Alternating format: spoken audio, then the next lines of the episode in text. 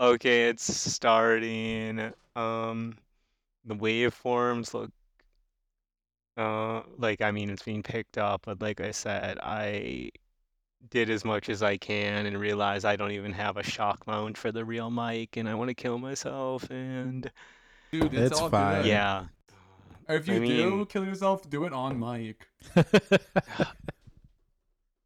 I I don't the only thing like m- make me now want to off myself is thinking I can't let down JP. Do you think? Do you think my brother John Paul will listen to this podcast? No, or, he, think- he'll he'll listen to an, it enough to ma- to like bring it up in two years, like when he showed me that one Kalamazoo. Um, okay, uh, like when JP showed me that one interview of Kalamazoo you did, and you just like blindsided me with it, and you were like, "What the fuck? Why are you like?" I I I get it. I mean, I don't and do understand why you were like, "Why are you watching that?" Wait, what Because, like, interview? Aren't you you're like featured in some i swear you're like interviewed or someone's talking to you in like uh not near campus but in like downtown kalamazoo or something someone did some feature on you and i don't think i had ever seen it until jp pulled it up when i was like last saw him and uh, like you walked in on us like like watching it and we're like disturbed God, that I don't even fucking remember that interview. So that's you know. Or maybe it was was it or it could have been did you give an interview when you were in Montreal? It could have Uh, been that. how the hell did he find that? I don't even know where Dude. he find that. That's weird. My little brother's like like Benjamin note like finds like weird old stuff of mine from like 10 years ago all the time like digs up like old interviews and stuff. Um i wanted to start off with uh i, I had a good question i wanted to ask. Um if you were a plant what kind of plant would you be? And i want you not to answer this for yourself but what you think the other two hosts would be what plants would we be Wait, l- I makes Okay, so think of it this way.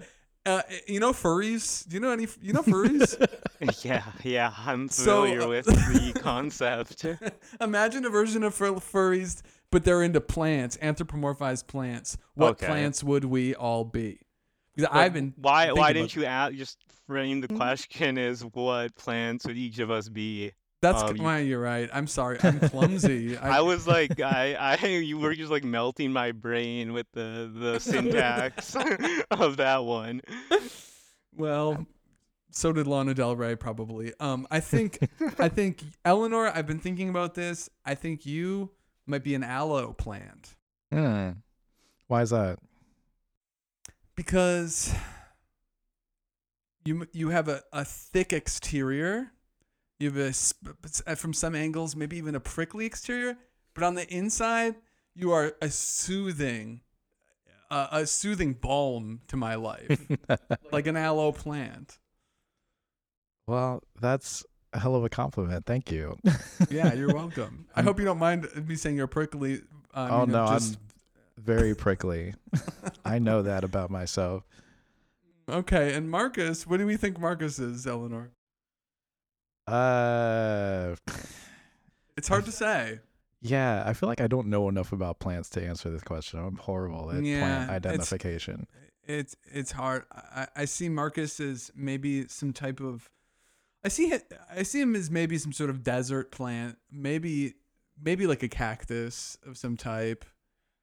Yeah, maybe I honestly I could see Marcus as some sort of like I don't know, something that grows really like densely and like interweaving. Yes, like a kudzu, like a kudzu Yes. vine. Yes. Yes, Yeah. yes, Im- impenetrable, but but impenetrable, but you can't.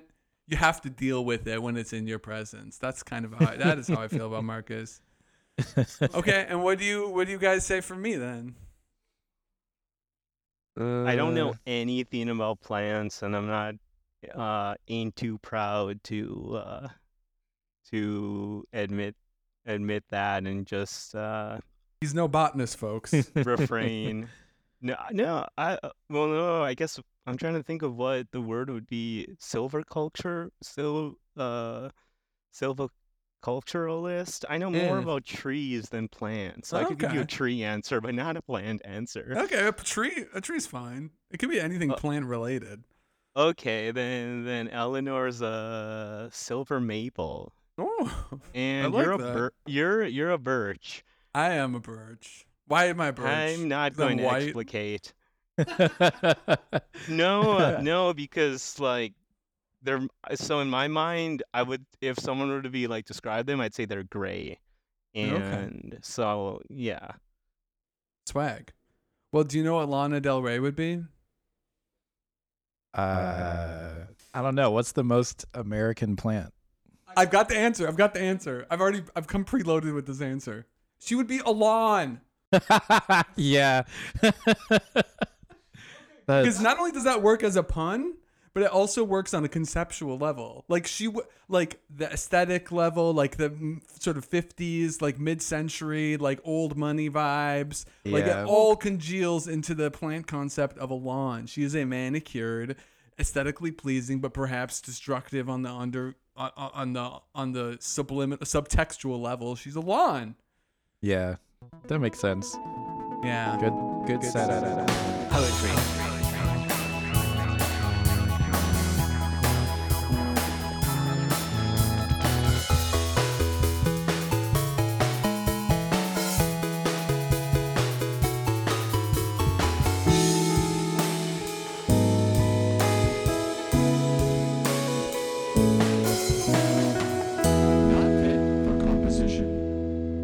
Are, ready for episode two. Um, we've we um recorded episode one in like September.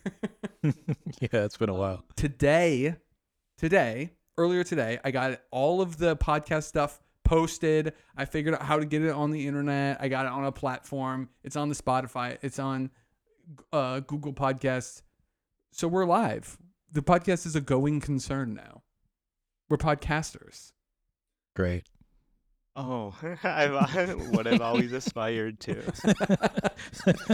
So, welcome to episode two of Not Fit for Composition. I am your host once again, August Smith. Joining me are my two illustrious co hosts, uh, Marcus Corey, calling in from Queens, New York. Marcus, how are you doing today? I'm all right. I I was going to interject with uh with um uh Robert Burns line about when you were saying November, and then I was gonna say in bleak December wind and Sylvan Bay Snelling Keen. Wow. Um just because I was talking about Robert Burns with someone else on Discord the other Wow. day. Did you just pull that out of your memory? Yeah, yeah, it's one of the. It's a. I know. Uh, I know Ro- some Robert Burns by uh, heart. Yeah. Wow. I didn't know that about you. That's cool. Um, who are you talking about Robert Burns with? Haha, Ostro and Dan Arnold. Oh, Because I said. Friends of the pod. said, didn't we? As in, because we went to the same elementary school. Read "My Love Is Like a Red Red Rose" by Robert Burns in el- in like middle school, and they weren't sure, and I'm not sure either. So Yeah. I want to say we did because why else would I have known it? But yeah. Also, the other co-host we have with us, calling in from 16 inches away from me, is my dear friend Eleanor Eli Moss here in Austin, Texas. Eleanor, how are you? I'm doing all right. You know, the usual. Uh, everything sucks and we're all gonna die. Yeah, Hanging in there. that's the Eleanor that we all tune in to hear. Have you been? have you been since September, Eleanor? Uh, honestly, I've I don't know. It hasn't been awful, but it hasn't been great. So just coasting along on that mediocrity.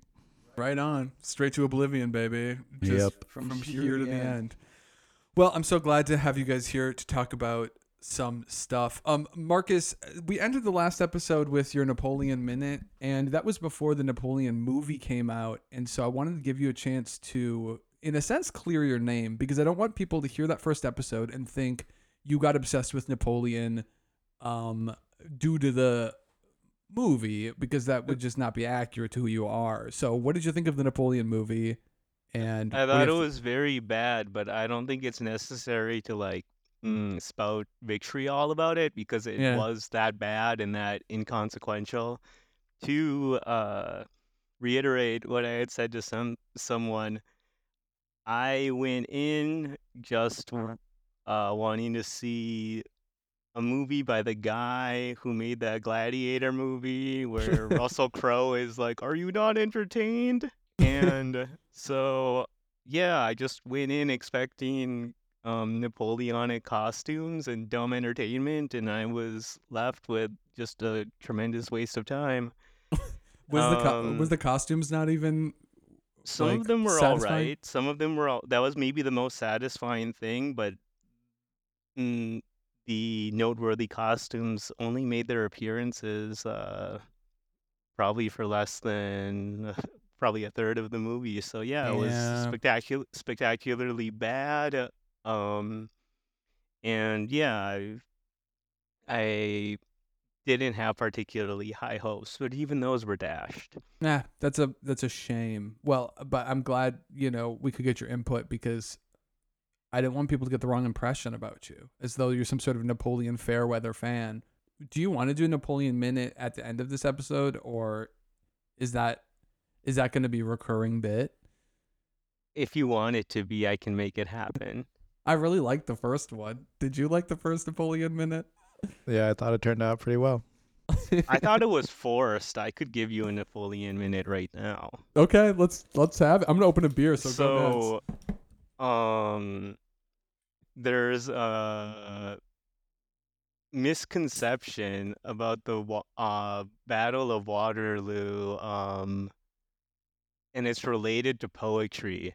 So that's why um, I'm bringing it up.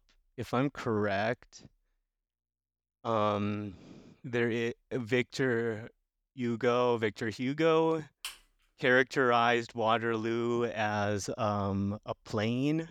Uh, he says uh, "morne plaine" in his uh, one of his poems, where he's uh, lamenting the romantic tragedy that was Waterloo, but apparently the topography of the battlefield is not at all um, couldn't be described at all as uh, flat flat it's actually like hilly and has slopes and that affected the dynamics of the battle with uh, the trajectory of artillery and all that so there's my uh, napoleonic minute for you and it is very much related to poetry because that line is fairly iconic and uh, literary rep- uh, one of the most well-known literary representations of uh, uh, an important moment in Napoleonic history. But alas, Iconic it's, uh, moment. iconic, but it's not correct. But wh- why would Victor Hugo fuck that up? Is it just I think was it he was doing it for the rhyme scheme? Was he doing it for the yeah. meter? I'm almost I'm almost po- um certain it was to incorporate yeah to fit um the rhyme scheme and like syllables demanded for that for that piece.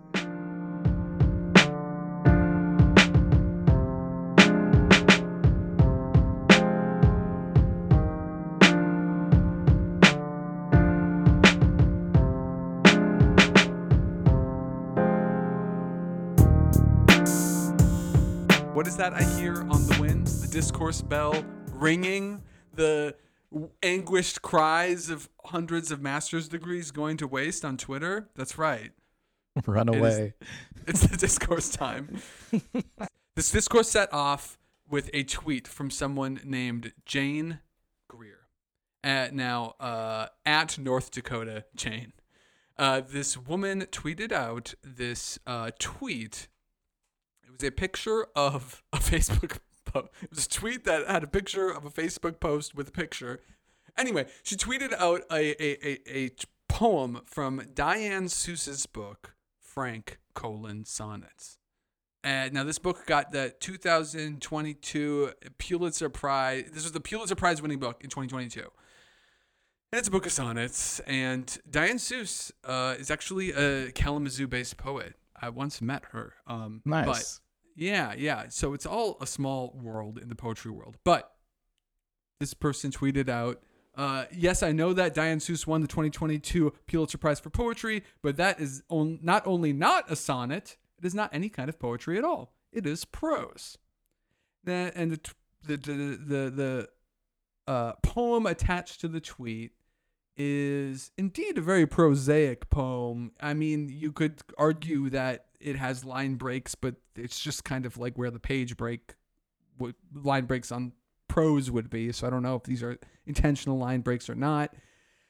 And it's uh it's more sonnet discourse. Is this a sonnet? Is this not a sonnet? This seems like a topic of inexhaustible, interminable discourse in the poetry community. So, do you guys care about whether or not a sonnet is a sonnet? Do you guys care about form? I, where where are you at with the sonnet form in your life?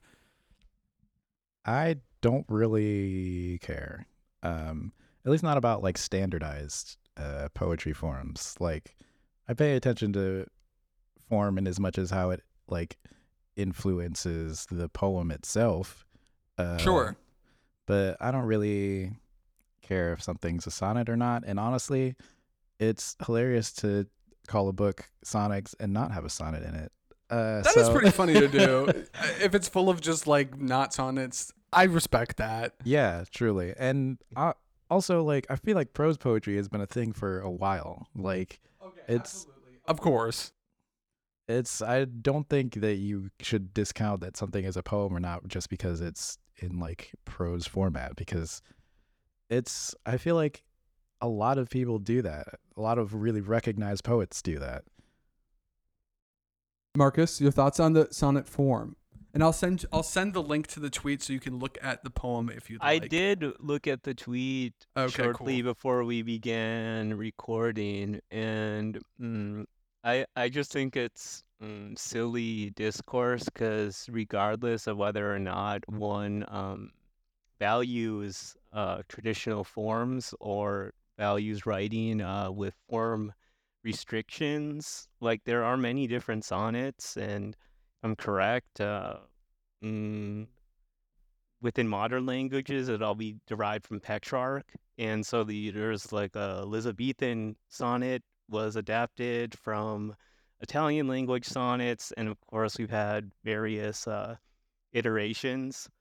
So I don't know enough about um, the most common sonnets of even the 20th century. So my point being is it's just like silly bickering over labels because there's Yeah. within uh you know the sonnet itself there's different national traditions there's different uh chronological uh evolution of the form so there's flexibility within the sonnet itself so um Yeah, yeah of course. Yeah, uh, I guess one thing that struck me is that people dogpiled on this woman for saying this about a sonnet. And I think it's a pretty legitimate question about a sonnet. If you're a person who knows what a sonnet is and you encounter this poem, of course you're going to be like, well, I don't know, how is this a sonnet, right? But people were Mhm. very, people seem to kind of like explode out people's feelings on form into like a metaphor for like how they approach life. Like people were calling her like, uh, uh, like saying she was policing sonnets, and people were Mhm. saying that you know, uh, I I- I got a tweet here from a friend of the pod, and I thought this was a good. I mean, this was one side of the argument. This is friend of the pod, Guion Davis, and he said not to incur the ire of this side of poetry, but if you're being pedantic about what is and isn't a sonnet or Pulitzer worthy, you have not even begun the work of real poetry, which is dismantling and remaking form, and in turn dismantling and remaking yourself and the world for others. And uh, uh, that feels like one camp's answer to this question and i get that i think that there's at least like that wins the battle for like using the most poetic language in this particular piece of discourse but at the same time i don't think it's illegitimate to want to know why this is considered a sonnet Well, no, I don't think so. But the way she phrased it is kind of uh, not great. She didn't really. She didn't really phrase it as a question. She said, "This is not a sonnet, and It's this is not dismissive. poetry." Yeah. Yeah. I feel like if Yeah, she had true. phrased it differently, people would have approached it differently. Uh, Yeah. Yes, and then it could have developed into more of a, a more of a, a discussion along the lines of what I was talking about. Someone Yes. could argue like, oh, it doesn't need brakes, or if it has this amount of X, Y, or Z. But Right. yes, it was it was a provocation. I think a provocation Yeah. tweet, less than a Yeah. inquiry. Yeah, I mean, I think I think the way she phrased it meant that it enabled a lot of engagement. But I also just still felt bad for her. I feel like Yeah, I I mean I get that. I don't feel like she needs to be dogpiled on the internet for it because who gives a shit, honestly? Like yeah, and like okay, there's there's one subset of responses that essentially amounted to fuck you. If I say it's a sonnet, it's a sonnet. If you try to tell me it's not a sonnet, you're a fucking fascist or something. And I, I don't really think that that's a cool way to approach it either. Like, No. I think I think there's a third option between like pure formalist, like it's got to be, um, you know, three quatrains in a couplet, and um, something that is like "fuck you, everything is a sonnet if I say it is," which is that part of like the meta game of poetry is arguing about this shit and the seeing how far you can take forms and seeing how they evolve. And if you call your poem a sonnet and you're not doing a traditional sonnet, then you're inserting into that poem a discussion of its status in the history of sonnets, whether you like it or not. So you should invite this kind of thing, I think. I feel like why would you get so mad about that? Like, it's not a sonnet and it is a sonnet. It can be both. It's a quantum sonnet. Right. And that- I feel like that's kind of the point of poetry is just to you know Yes. Speak from your heart or whatever. Do whatever the fuck you want. And either people like relate to it and engage with it in a positive way or they don't like it and it like encourages discussion or else they just mind their own fucking business and move on and Yes. consume something else. Uh, I think it's yeah. I think it's fine that formalist poets exist. I think there should be people out there who are like sonnets are this, and I think we should stick to the form. That's not me, but I think that those people should. Ex- it's like people out there in the world who like, you know, like sort of semi-autistic people who wear like old school like uh, suits and they like wish they were born in another generation. Like, Yeah. I'm glad that's a thing. I'm glad that exists, and I think that's the po- that's the formalist of the poetry I'm world. not glad that there's anyone speaking in a transatlantic accent in the year 2024. You're not. You don't think that that that No. that makes the tapestry of life somehow more beautiful. I mean, I'm gonna. it- oh. I would respect it more if it weren't an inherently white person thing to do. Yeah, that's right. Yeah. Only white people get to have the luxury of wishing they lived in the 50s because Yeah. for everyone else, it kind of sucked. Yeah, that's true. That's true as hell. Uh, so I was looking at this discourse and I clicked this uh, woman's uh, Twitter account, and um, I read her bio and it said a Catholic formalist poet, and I thought I've read that phrase before. At some point, this piece of language has graced my mind before, and I had to figure out what it was. And what it was was this exact same person, again, Jane Greer, shout out. A year and a half ago, she ignited a similar formal discourse, poetry discourse on Twitter about erasure poetry. when she said, when she said that erasure poetry wasn't real poetry. Now I don't agree with her, but she's two for two as far as pissing a lot of people off. And, uh, you know, you got to kind of respect the game. Like, if you're able to do that. Also, when she did that and said erasure poetry wasn't poetry, every poet that I know did the most obvious thing. and you know what I'm about to say. Yes, of they course. turned that tweet into an erasure Of poem. course they did. And I'm sorry if you're listening to this and you did that. Don't, do the first clever thing that comes to your mind. I'm sorry. That's just like that is so that was so played out the minute it happened. Everyone was doing it. I thought it was all of the results were so repetitive and ironically, I think that they kind of all these people writing these erasure poems kind of proved her point because all of their poems were kind of bad and the same. Yeah, don't do it like that. That's the uh like I don't have anything against erasure poems. Some of them are No, cool. They're but, like, fine. They're interesting. They put a text. You make a poem that's in conversation with another pre-existing text. That's interesting. But you can't respond to a critique of erasure poems by making it into an mm-hmm. erasure poem and expect to have any kind of merit. It's just obvious. It's just obvious. Marcus, do you have any things on that? Did you see that when that happened? This was like a year and a half ago. no, I, just didn't. But but I I agree that it's just tremendously low effort. It's low effort. It's very low. I mean, it's like I mean, at the same time, it's just like poetry shit posting. So I understand, like, Yeah, go off or yeah. whatever. But it's also yeah, very but silly. everyone is so smarmy about it. They're always like, "Oh, you don't like erasure poetry? Here's my erasure poem of your er, anti-erasure poetry tweet." It's like, come on, yeah, that's every, so. everyone's smarmy on Twitter, and especially poets. So I know it was so predictable. If you did that, come on, hold yourself to a higher standard. Do I- a commentary on the erasure poems about the erasure tweet. Like, go to the next level. Don't just do the first thing that comes into your mind. Because of course I saw the tweet and I thought I should do an erasure poem with this tweet, but then I thought everyone's gonna do that. of course, and they did. Yeah, and they I did. I don't like. I, it's the right of anyone to have, you know, their own opinions about that, and if they don't like erasure poems and fake sonnets, then that's fine. Uh, okay, you called it a fake sonnet. you're like, you're like, you're you're right. I mean, you're right. I mean, I honestly I don't know what a sonnet is. I don't care. I don't. I forgot what a sonnet is a long time ago, and I don't It's write any sonnets, so it's fine. But It's- like, I just don't think you should gatekeep it for other people because, like, you know, poets do whatever the hell, and like, if you want to be in your little lane of, you know, standard traditional poetry, that's fine. Let other people do the wacky dumbass shit. You don't have to read it. Yeah. I, I I just think Jane Greer rocks. Um, I think she's the poet of the week. She's the not fit for composition poet of the week because she ignited two form based discourses on Twitter, which is more than any of us. And I can respect um, that. Yeah, there's something I cool. I respect that, but I'm gonna hold off on my endorsement of her until I'm sure that she's not racist or whatever. Well, she could be racist. We have no Well, idea. see, We, don't, know much. I mean, she's a Catholic formalist poet. This also brings to mind her bio says Catholic formalist poet. She's But definitely racist. Is there a difference between that? She follows me on Twitter, so maybe she'll listen to this. Is there a difference between Catholic formalist poet and formalist Catholic poet? Like, what order should those words go in? um, An open question to the floor.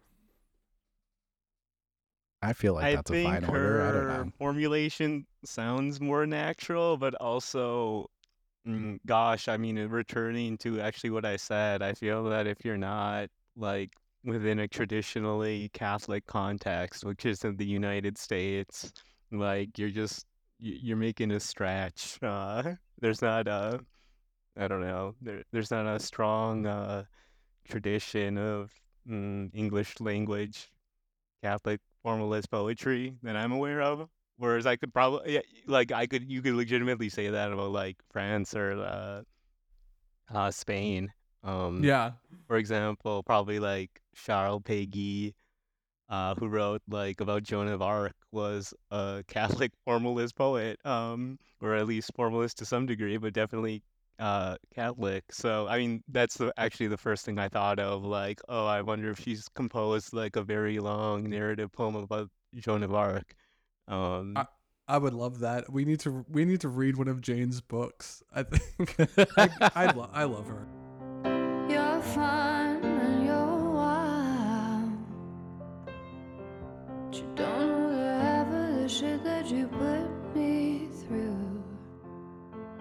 Your poetry's bad and you blame the news.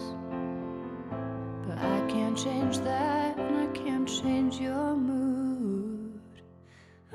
Uh, let's talk about Violet Bent Backwards Over the Grass. Now, this is a poetry book by one Lana Del Rey, singer, songwriter, American. She is. Um, last time we did this, last time we talked about a book, I like did this whole thing where I was like, Ernest Klein was born in Ohio. I don't want to do that with Lana Del Rey because I didn't prepare anything, and we all kind of know who Lana Del Rey is. Yeah, that's fine. So I want to just basically get before you read this book, what are both of your opinions of the work and life of and and public persona of Lana Del Rey? Um, well, I I like her music. Um, I think that she's written some great songs. Um, as a person, I don't know. I don't know her. I try not to pay attention to what celebrities say because a lot of them are fucking dumbasses, uh, and I would rather not know. So I don't really know much about that, but I like her songs. How much of her music? How much of her music do you like? Like, are you like, ah, yeah, I've heard some of the singles and I like some of the albums, or are you like, oh, I liked her first few, like, I like actively like her. Like I've listened to all of her albums and I like a good chunk of them. Um it's not like I don't know, I wouldn't say she's one of my favorite artists, but she she can write some pretty good songs. yes, and she's beautiful. Yes, yes she is. and she's got a great grasp of uh, the very particular aesthetic that she's going for. She That's pulls so it off. true. She's the master of that. Marcus, what are your thoughts on Lana Del Rey? I'll I'll try to be mute. Um, I'll try to mute them because um. don't, don't hold n- uh, back. because, Yeah, I- it's fine if you don't it's like her. not uh, my degree of mm, bitterness would just not be a good look. Uh, I don't to to put it in a few words. I just don't get it. I don't get her. I probably first heard uh, a song by her mm, a little more than a decade ago. So, it probably would have been when she initially became popular. Some the Right. song that's something on cinnamon sniffing fucking Ritalin. My life is sweet like cinnamon, like a fucking dream I'm living in. um, and I thought it was just kind of like bad. And um, when I've heard other music by her, I was like, oh, this is like overproduced radio music with like bargain basement Neko Case vocals over it, and I don't get it. Um, but I apparently she's a huge cult figure, and I don't yeah I don't understand it. I think there's so many other uh popular or less popular uh artists that do um the music part better. Uh I don't understand the draw of whatever the character is supposed to be. I don't know. I've lived in Southern California and it's I think Yeah, supposed you to be actually some, have. some some You've like sort lived of like in the Lana Del Rey zone. some sort of like weird um uh figure that's lives in some fantasy world like Southern California thing. I don't really get that either. So I'm I'm left with a lot of confusion um and also just a lot of being underwhelmed by uh the songs I've heard, which are probably from around like the 2012 up to 2014 uh, releases she did. Yeah, at her sort of like maybe commercial peak, but I, I'm a kind of a middle position between you two, because I don't really know anything about Lana Del Rey. I knew a couple of her songs initially, like "Play a Video Game." Yeah. I like that song because it's called "Video Games" and it's it's it's a good song. And that's kind of like all I knew about her. But then as I was preparing for this episode, I tried to listen to a bunch of Lana Del Rey's music over the past few weeks. And what I found was that I actually kind of like her music. I think her music from like before 2015 isn't very good. I think her new albums are pretty good. I find her albums totally exhausting because I can't get through them in one sitting, and I usually can, but they're just ball- they're just all ballads. Yeah. they're they're kind of at the same pace and the same tone, and like her new her newer work, like her last like three or four albums, is kind of follows a very formulaic approach where it's like piano chords, she's singing, and then about three fourths of the way through the song, some very processed drums come in, and you're like, oh, there's the release of all that tension that she builds. Yeah, yeah. See, I very rarely listen to albums all the way through anymore. I listen to a lot of shuffled playlists, and she's really perfect for that. It's just like every now and then, Lana Del Rey, that she doesn't overstay her welcome, and you can listen to something else. Yeah, her albums are kind of a tough, a tough hang for me, frankly. Yeah, that's fair. She's she's got a particular uh thing, and she Yes. sticks to it like glue. Yes, she stays in her lane for sure. I but I will say after listening to her most recent albums over the past few weeks and like kind of forcing myself to do it, I've grown to appreciate her and I'm in love with her and she's beautiful and she's just a beautiful woman and she's smoking hot and I love her. So she came out with a poetry book um, in what was it, 2021? Um, and this poetry book, let me see, uh, 2020 actually, deep in the thick of COVID. This poetry book is called Violent Vi- Violet Bent Backwards Over the Grass. And um where should we start with this? Uh, there's a lot to talk about. I have acquired and absorbed a lot of information about this book while reading it a few times, but I think what I want first from both of you is your opinion of just the book, unrelated to Lana Del Rey herself. Um. Hmm. It's funny that you say that. Hmm. I feel like I only enjoyed this book's this book in the context of Lana Del Rey. okay, I like that. Say more. Uh, just like as uh, like as a book of poetry by itself, I don't really think it's that interesting. But as like a window into this public figure that I know of and like admire their art, I actually thought it was kind of interesting.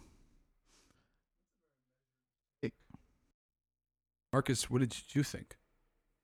Uh, that's like a corny vanity piece. Um, and actually, maybe the worst parts about it are like the very, very clear in your face references to like Los Angeles. I'm trying to even think, oh, like Genesee, Genesee, Genesee. Like I walked, I walked down Genesee. I'm sorry. There was, there's nothing. It's, it shouldn't be uttered in verse, let alone three times. And also, was the reference to Xanadu like What uh, was that Samuel? Samuel Taylor Coleridge, or is it from like that movie? And there was also a song by the Drop 19s, that like uh, old shoegaze band, where they also um mentioned Xanadu.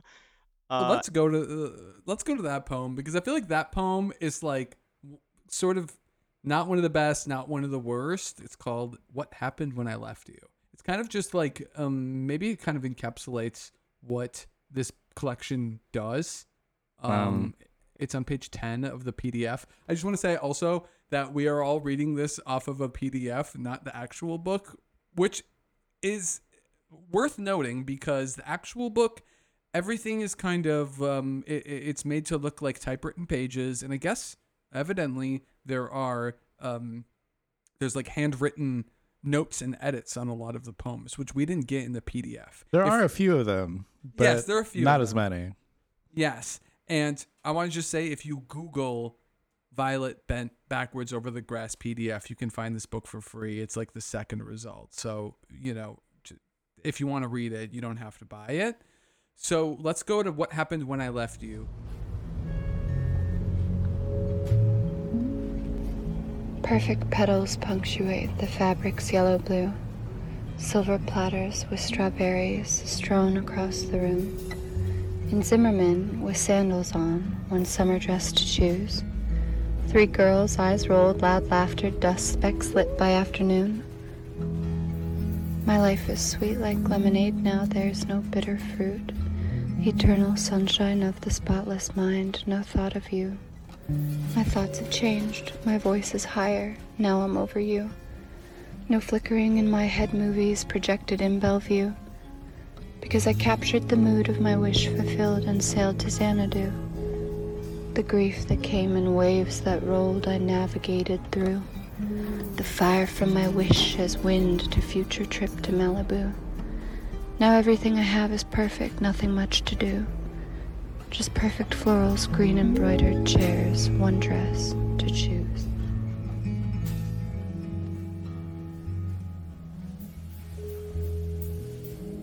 Kind of fuck with this poem a little bit.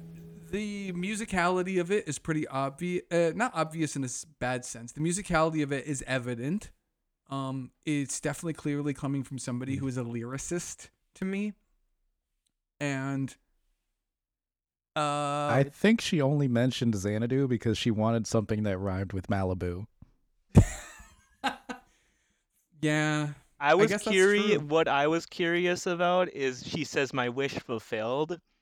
I don't Mhm. know if it was a conscious decision to say my wish fulfilled, if she was just wanted to talk about wishes, or because Eternal Sunshine of the Spotless Mind, um, in the Alexander uh, Pope poem, it's Eternal Sunshine of the Spotless Mind.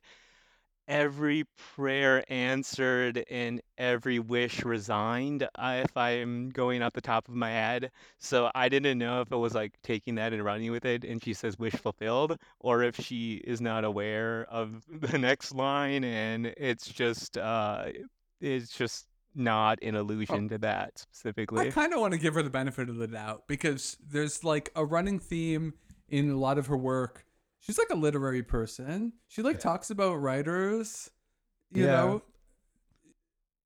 I mean, I'm not saying I'm not. That's not to like discredit her or anything. Uh, I guess I just meant in the context of the poem because it's not. No, but do you think Marcus is right that she's referencing that poem, or do you think that she's just uh, uh, off the dome synchronicity? Or does I mean, it I feel like it could be a little bit of both because she feel. I feel like she. It's very possible that she does know about that reference, but also a lot of these poems seem to be kind of stream of consciousness a little bit. Uh, Yeah.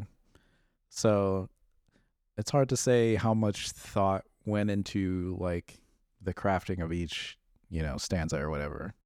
A couple interesting thing, things are revealed when you read uh, her interviews about this book. One thing is that she said this book helped her get out of a like a writer's block, which is kind of funny, like a, a songwriter block. Yeah, I, I Which is saw kind that. of interesting because it's like you're just like instrumentalizing the writing of these poems to get to what the real writing for you is, which is lyric writing, maybe. But that's okay. It's just kind of interesting that it's like to restart the engine from her, she had to start writing these poems. Okay, fair. Uh, another thing that she uh, talks about, I mean, she really references a lot of like mid century writers. She references, um, uh, uh, what's his name? Um, um, uh, Allen Ginsberg. Yeah, She's like, uh, she loves like the beat poets and stuff, which of course she does. which to someone who's like into poetry is a little eye rolly, but to someone who doesn't interface with poetry as often as you any of us do, maybe that's like that's probably more potent and interesting. I'm willing to like Dude, I don't that. even know like a single beat poem or beat poet. I don't like I don't know what the hell any of that stuff is. Mm, not even like Al- Allen Ginsberg or I mean, I know that I Did know you never have like a. Kerouac phase? You never like read on the road and were like, I'm gonna travel. No, not not one. No, I've had less than no desire. I've le- less than zero desire to ever read on the road. I just thought it. I thought that was like Fight Club. In what sense? In what sense is that like Fight Club? I don't know. Isn't it like a popular movie that like lots of like young men get jacked about, but like does absolutely nothing for me, so I stay away from it. Yeah, I I missed the boat on that. I didn't I didn't read any of that stuff until like my twenties, and by then I was like, I don't like this. You're like, this is juvenile. This is kind of. Well, not necessarily that it's juvenile. I just didn't really. It didn't do anything for me. So Yeah. I think I feel like the question is like, does she reference these writers because she actually likes them, or because they fit the aesthetic she's going for?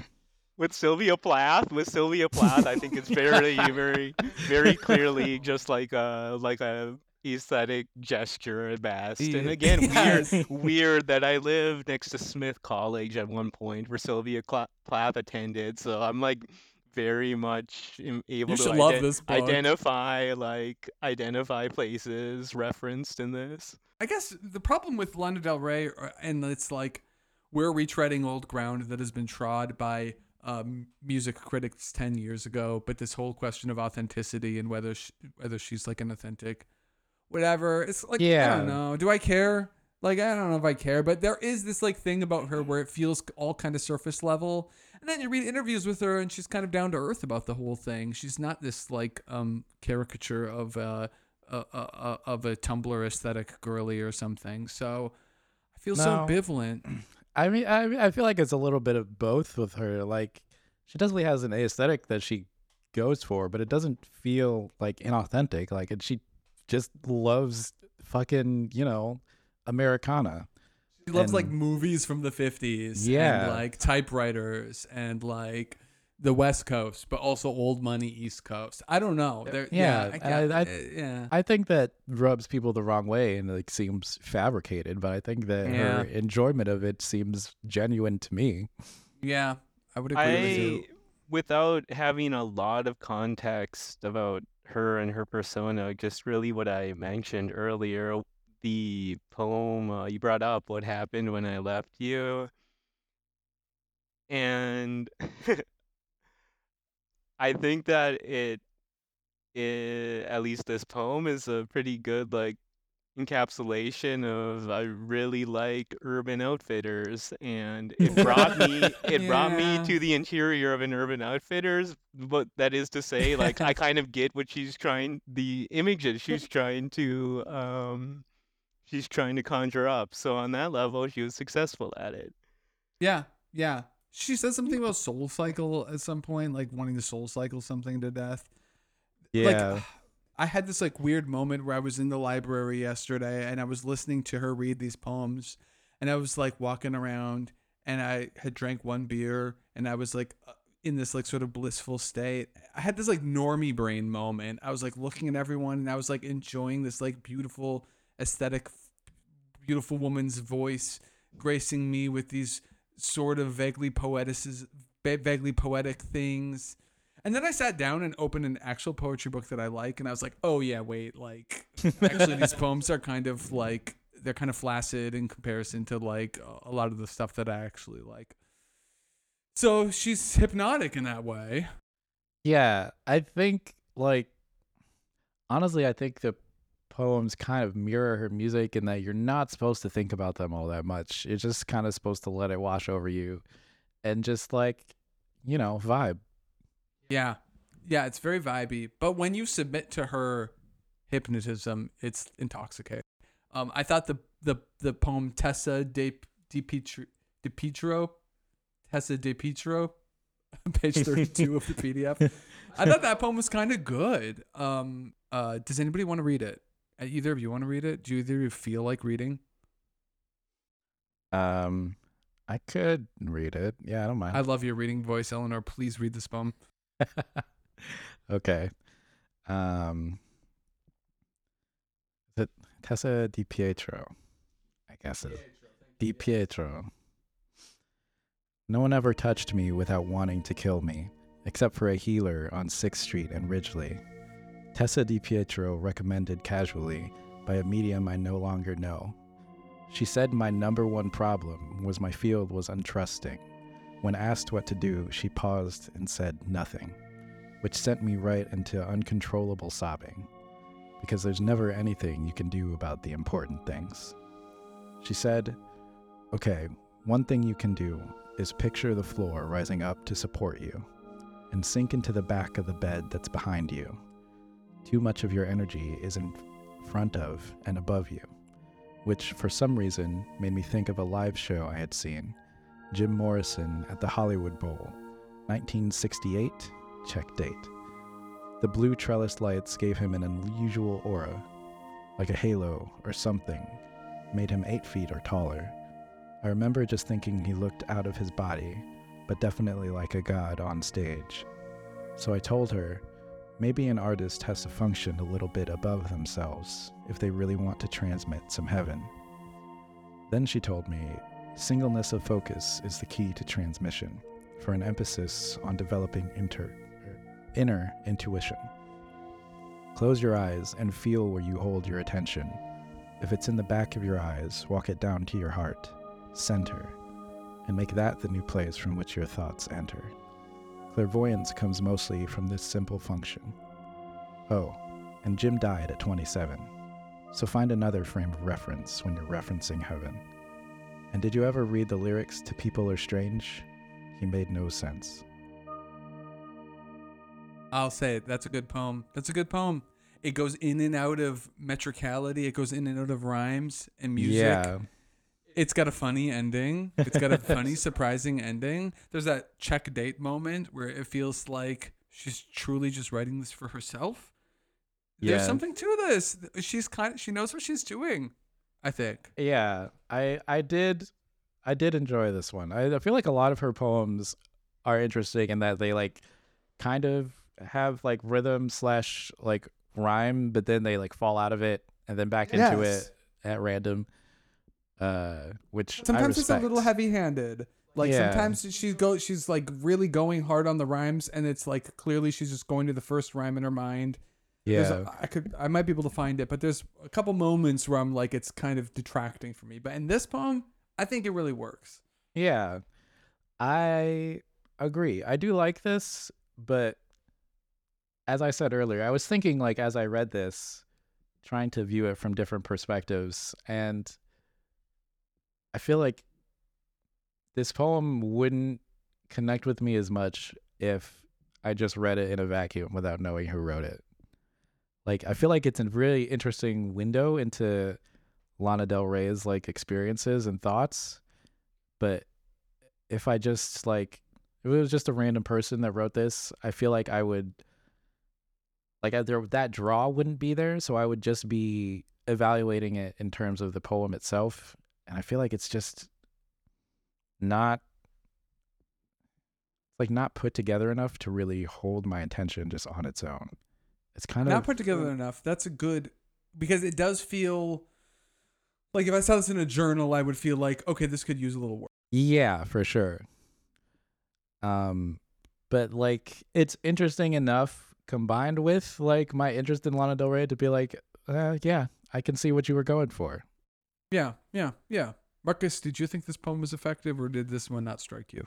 The last stanza killed it for me, as in like it was so heavy-handed and pain- really like painfully heavy-handed that it made it made probably what would have been the best, um, the best piece in the collection, like below average for me because Wow. it was. It's just so. Oh, and Jim died at 27, and it's just like did like did you did she waver between Jim Morrison and Kurt Cobain and it's just I just thought it was just a, terrible ending but the oh, wow, I the rest of it the rest of it I would I'm in accordance with uh most of what Eleanor uh, Eleanor said um uh reading it reading it through the Reading it through the lens of the little I know about her as a individual and as a singer songwriter. Um, I think it was better than the songs songs I've I'm familiar with by her, and better Yeah. better than the probably the rest of the collection, except for just the the very very put on ending. Bruh, I can't agree. I love that ending. For me, the ending makes that poem. The and did you ever read the lyrics? to People are strange. It made no sense. I love the deconstruction of that. The, it it, it t- pulls the rug out from the rest of the poem in my in my experience Yeah, of it. I do. I do respect that. I love a like non sequitur ending. Just, but I mean, I, it's blunt in a way that I can see being unappealing. But it's funny that we're sticking to all of these long poems, of which there are 19, and there's also a whole section of haiku, and then there's a bunch of random images sort of throughout this book. Can we just say it? This is padding. This is filler. This yeah. is- Well, I I don't. I don't think it's padding. I feel like it has a purpose, which is just to again reinforce the aesthetic that she's going with. She's always about aesthetics. Yes. Okay. And part, of it is, like photographs that she's taken of of California, like, landscapes and like, machinery. machinery. and then part of it is um, anonymous photographs of people reading books. So peop- I'm imagining a Lana Del Rey fan reading this book, and it's full of all these black and white photos of people reading books, and it's this whole like, what is going on? It's, it's it does feel just like this like aesthetic attack almost. Like, yeah, and I like I you- did I did hear that like it was supposed to be like a chapbook and like way shorter. Yes. And then they like eventually made it a full length. So maybe she just like ran out of stuff and was like, hey, let's put in some pictures. But I also feel like it fits with what she's generally going for. Yes, I feel like okay, so that I wanted to bring up because in interviews about this book, she initially was it was going to be 13 poems, 13 of these long poems, and she was going to hand make them and sell them for a dollar at a, a couple bookstores near where she lives. And then Simon and Schuster was like, "Actually, do you want to make this a real book?" And she said, "Yeah." And then I feel like they were like, "What else you got?" Yeah. And she, she was like, "Um, I have a bunch of haiku that I wrote, and uh, we could throw Uh, some random pictures in there." It just feels like they really were trying to pad it out. Yeah, I feel like the haiku are padding. The haiku are not good. Uh, Good. The haiku are not good. There's one haiku that actually genuinely pissed me off, and let me read it because it's haiku. Um, I stepped on a bird. that's my favorite one. okay, I stepped on a bird, cried in my new boyfriend's arms. To live is to kill. That's fucking hilarious. Yo, come on!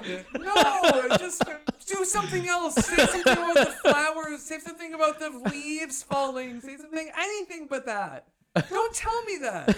Let me feel that. Let me get there. That's that one. pissed me off. that's the best one. I'm sorry. it's hilarious. Yeah, it's pretty. It's funny. I don't know. Um, babe, let's go to town. Buy something sweet. Pink grapefruit. Eat it with sugar. Okay, that's a haiku.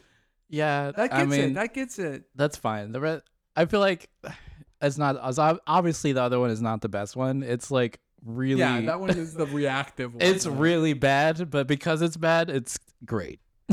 Yeah, I yeah, I have feelings about the haiku section, but I basically just think of it as filler. Like I barely even read that section. So it's kind of funny to me. She th- she said originally it was going to be 13 long poems. Now in the final product, there's 19 long poems and all these haiku and random scraps and all these pictures. And I just feel like if it had been those 13 long poems, it would just be such a stronger selection, such a stronger series. Yeah, yeah, you're probably right. I definitely felt uh like worn out as I read Yeah, through the book. it's just like fucking long. yeah, it it's long and long. eventually and like it's not you get like so far into it and you're eventually just like, okay, I get it. Like this isn't really offering anything new. yeah, Uh, and like I do appreciate all the like her like uh kind of the poems that are like retellings of like some of the experiences she's had. I think that's cool, but like yeah. Those are the as- best parts. We're just talking about her life. yeah, which I which I think is really cool. But as far as like poetry goes, it's like I, I get it. I, I get what you're going for. I hated when she said, "Um, my life is my poetry. My love like." I was gonna bring that up. I twice, twice. I, my life is my my life is my poetry. My love making is my legacy. That that's like a, her writing at its I, worst. I, yeah, I feel like the, the whole lead up to that, I love you, but you don't understand me.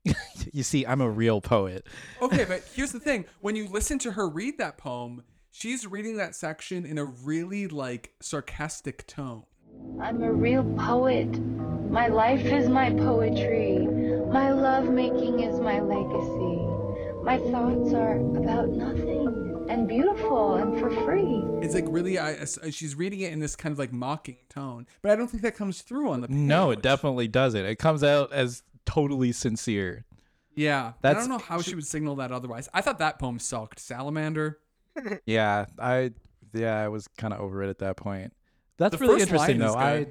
Get out of my blood, salamander. yeah, first line's good. I haven't listened to her read it, so maybe I should do that because Well, okay, I will just say this is the only like interesting insight that I had was this particular moment where she was reading it, where she got to those lines, but she was reading it in this sort of like mocking and silly tone, and I was like, okay, maybe reading on the page it just comes off, it doesn't come off that way. So yeah, I feel like if if that's the intention, maybe she should put it in like quotation marks or something because yeah, it definitely seems very sincere from the just reading it on the page.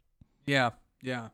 Marcus, did you listen to any of the her reading it? Yes, I did. I thought it made some it made some of them uh less annoying, less grating because Yeah. uh the the the background the background music accompaniment i don't know kind of fits with just kind of the whatever lighthearted uh image and everything that she's supposed to represent so it made more sense and to return to something you said i thought that Eh.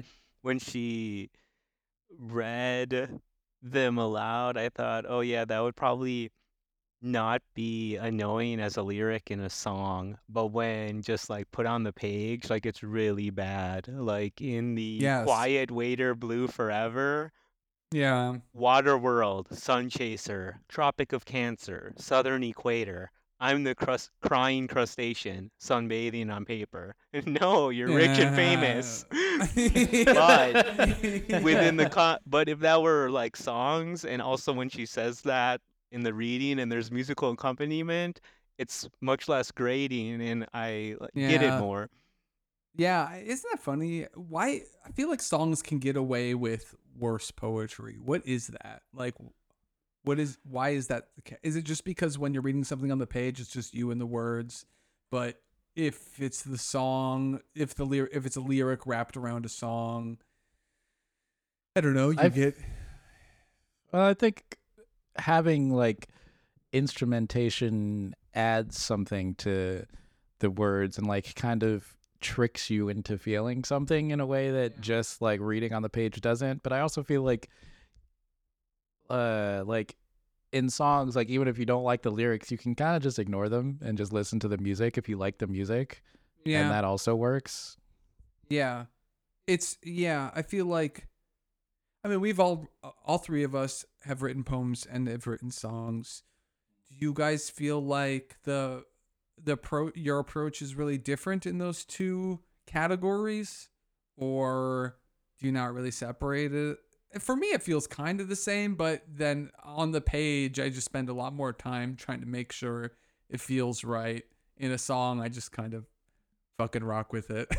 Yeah, I definitely kind of focus more on.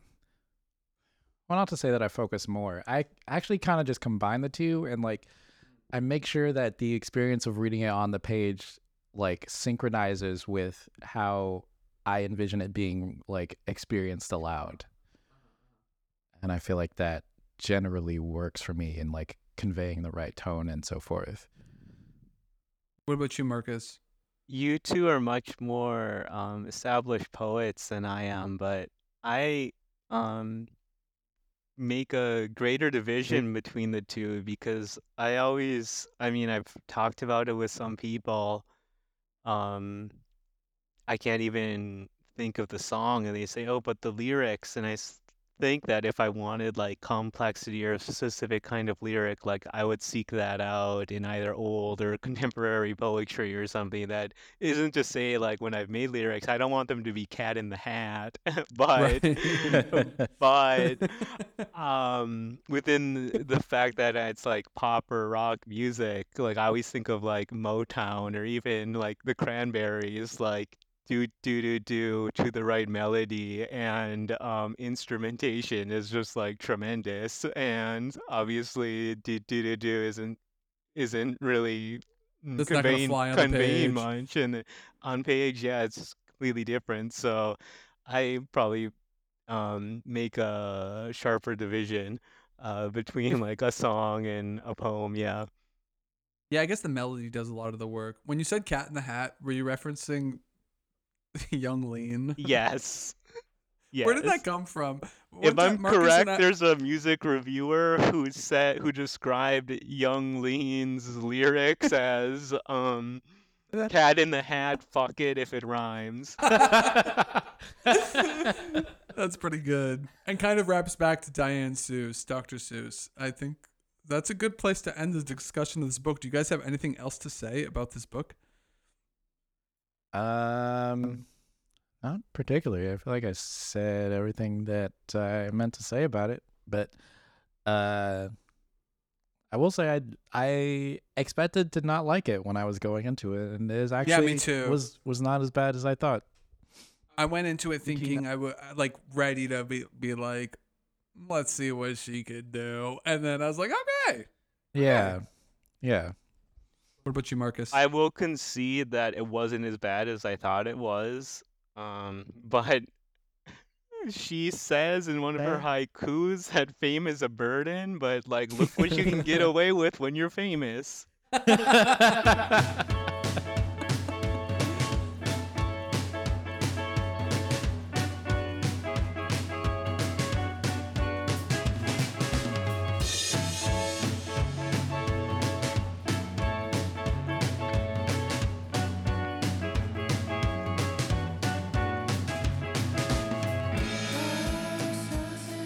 that's the that's about an hour.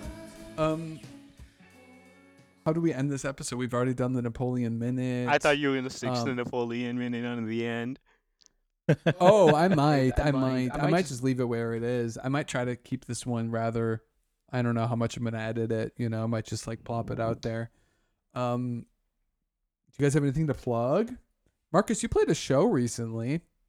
Yes, I played a show with uh, um, Sailor Town, who whose leader uh was a student of mine once many several years ago in field Oh, I didn't know and that. field That's cool. guides uh who are also mm, more well known. So yeah, I played a show recently. Nice. Did it go well? I think it went all right. Good. You got anything to plug, Eleanor? Mm, Nothing in particular. I guess just my newsletter, which I is gonna be linked in the description, the podcast description. I guess. It, it's gonna be linked every single week. I'm gonna link it. I don't know, Eleanor. Well, I don't know you. if um or uh, if August mentioned this to you, but you redeemed Substack for me when I found out you use Substack because I was like, I was just like, oh, is it just everyone rehashing like, uh, like that Moldbug guy or wokeness is a religion? Has anyone thought of that? or like you know computer people who just like discovered Nick Land or so, stuff like that. There's like the dregs of like internet culture. But when he said Eleanor uses a Substack, I'm like, oh, swag! It's completely redeemed. It's actually good. Oh, are we gonna do an episode about Moldbug? I, 'Cause I, that I don't think I can stomach poetry. it. I don't think I can stomach it. And also the fact that like the people that love him, like his like acolytes, would probably like you know try to murder at least. Yeah, you're actually in New. York. You're in Times Square, baby. They'll take you down. Well, that's been it. That's been the episode, episode two. Thanks for joining us, and um, see you next time in a few weeks when we talk about not sure what yet, but we'll decide it. Uh, signing off. Goodbye. Farewell. Later.